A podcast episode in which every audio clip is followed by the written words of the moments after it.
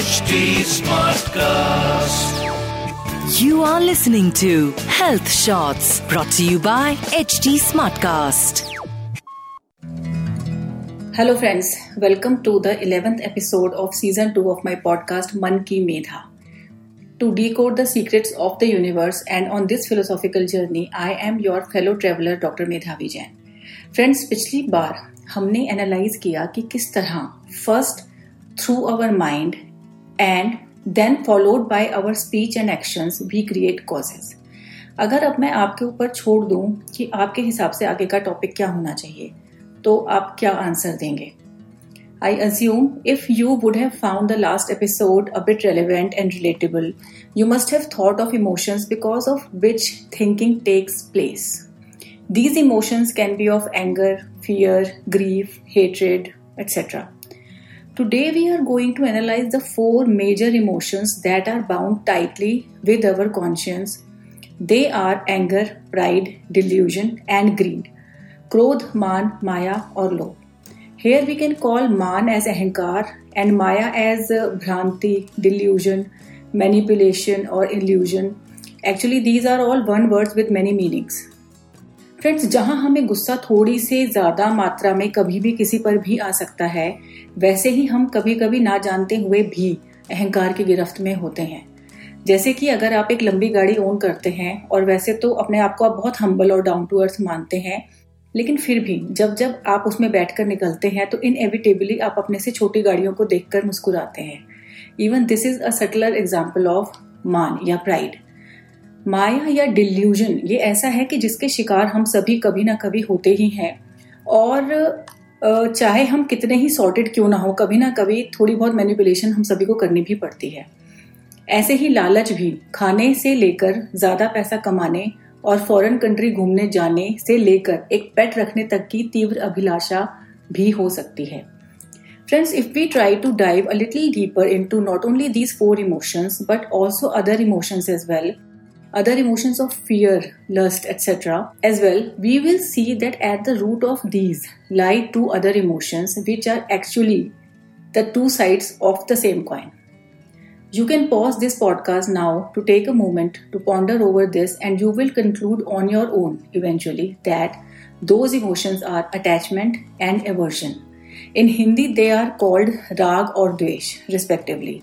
और एक बात बताऊँ, इन दोनों, यानी राग और द्वेष को भी अगर हम एक नाम से पुकारें तो एक शब्द बनेगा मोह। And friends in Indian philosophy moh is known as the biggest emotion which causes ignorance and prevents us from getting closer to the reality to the objective truth आप कभी भी नोटिस करना कि हम जो भी काम करते हैं, चाहे वो कुछ भी हो, या तो वो अटैचमेंट में करते हैं, या फिर एवर्जन में या विरोध में। विरोध की भावना से। For example even you if you have chosen to listen to this podcast it is because you are attach to the subject matter of it it is I am talking about that subtler of emotions look around and try to analyse it critically and ponder if whatever I am trying to convey is right और wrong यहाँ पर मैं आपको ये freedom दे रही हूँ and it is ये एक्चुअली ये फ्रीडम हमें सारी रिलीजियस फिलोसफीज प्रोवाइड करती हैं। In the Indian philosophy of Jainism, the four emotions of Krodh, Man, Maya, Lobh are called as the soul soiling emotions.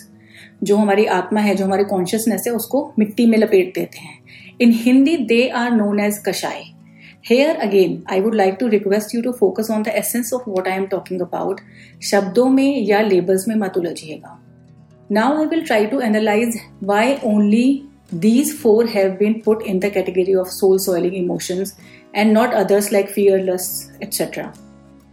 I tried to figure it out through my experiences and have concluded that these four are the closest and the most occurring ones in our day to day lives. For example, एक दिन अगर हमारी made ना आए तो जो खींच होती है या कभी ड्राइवर से गाड़ी ठुकते ठुकते बच जाए दिल्ली की सड़कों पर तो भी गुस्सा आता है या जब कभी हमारे बच्चे हमारी बातों को इग्नोर कर देते हैं तब जो इमोशन आता है वो है क्रोध का एंगर का have already given the example of subtle pride मैंने ऑलरेडी अभी दिया है। माया की बात करें तो at a larger scale all of us are stuck in to the delusion of life but in our daily life कभी कभी ना चाहते हुए भी सिचुएशन को संभालने के लिए हमें झूठ बोलना पड़ता है या बातों को घुमा फिरा कर कहना पड़ता है। Here please note that our intent and intensity of a specific emotion is what matters the most.